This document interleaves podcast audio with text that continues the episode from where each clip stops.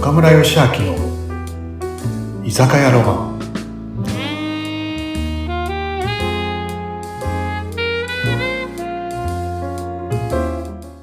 はーい。皆さん、ナミさん。今日もこんばんは。こんばんは。今夜も来ました。よろしくお願いします。はーい。はい。はじゃあいつものね。お願いします。はい。ちょっと待ってね。ノリノリです。はーい。はい、お待ちを。はい、お願いします。はーい。乾杯。は乾乾杯。い。うん。ああ、美味しいいつもながら美な味しい。ほんとほん と。でもさ、でもさじゃない。いきなりでもさでもないけど。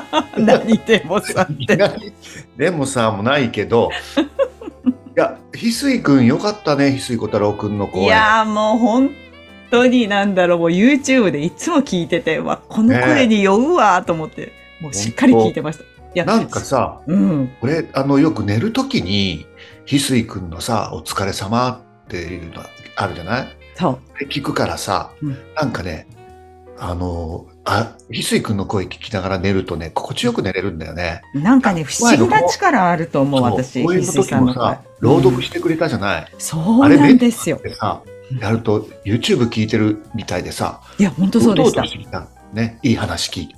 翡翠くんに失礼だけど、うとうとしてきたからね、うんいい感じになってね、心がなんか安らぐというかね、幸せ感があるというか。あのね、多分私、結構人の声聞くんですけど、で、この人の声ってっていうところやっぱビビって声の仕事してるから反応するんだけど、翡翠さんの声は多分すごくその人を癒すとか、そういう声の個室だと思います。何か持ってます、周波数。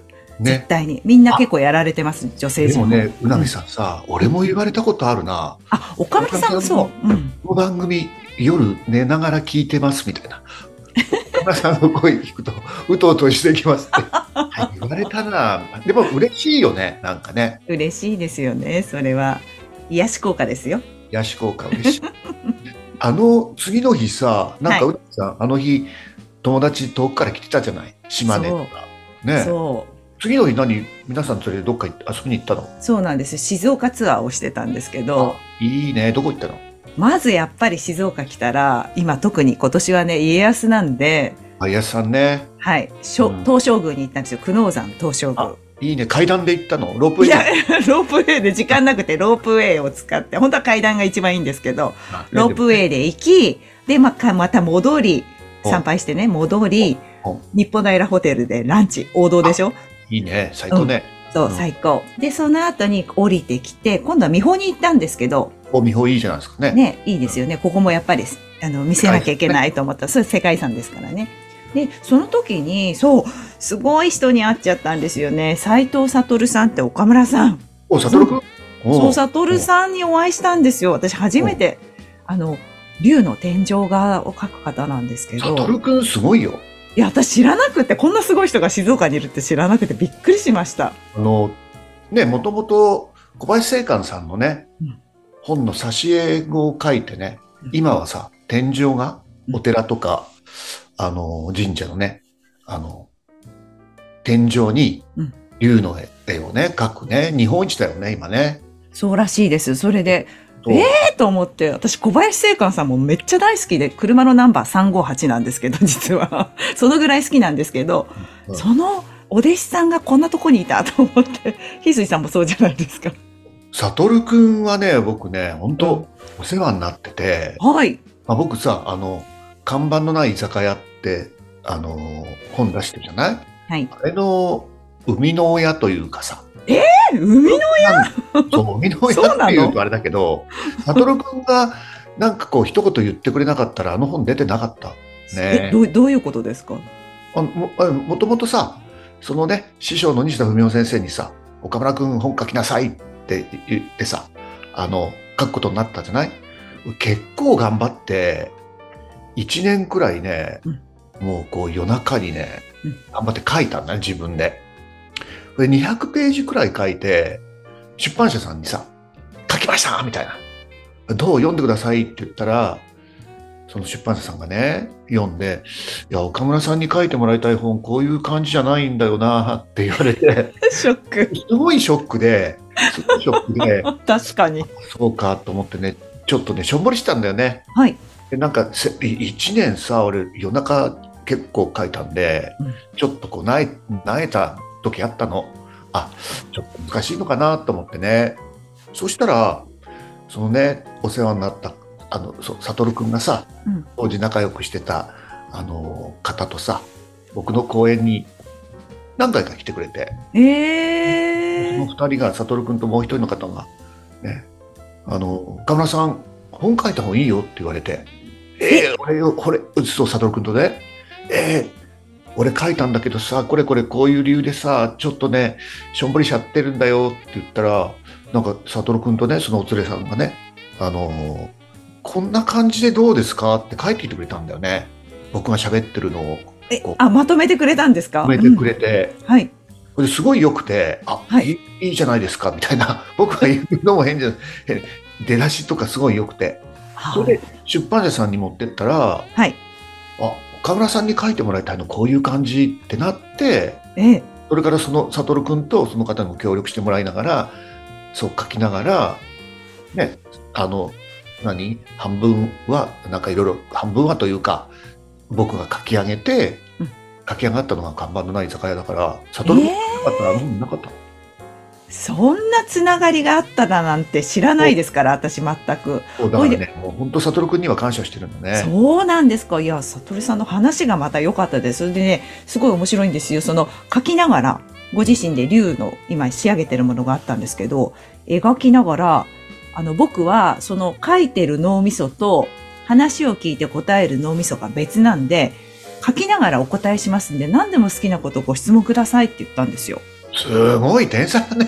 天才だと思います。それで、あの、ご自身の話もまず自分とはこういう人間だっていう生い立ちから始まって、さらっと3分ぐらいでまとめてくださった後に、で、そのなぜ小林聖さん、聖寛さんのところに入ったのかとか、その心の学びをしてきたのかって話をした後にですね、書きながら私たちのことに答えてくれるんですけど、その考え方のベースがやっぱり、なんだろう、ご自身がやっぱりこう苦しんだ、子供の頃苦しんでた時があったんですけど、それがあるから、でも人生のテーマはその時からこのいくつか持っててみたいな話とか。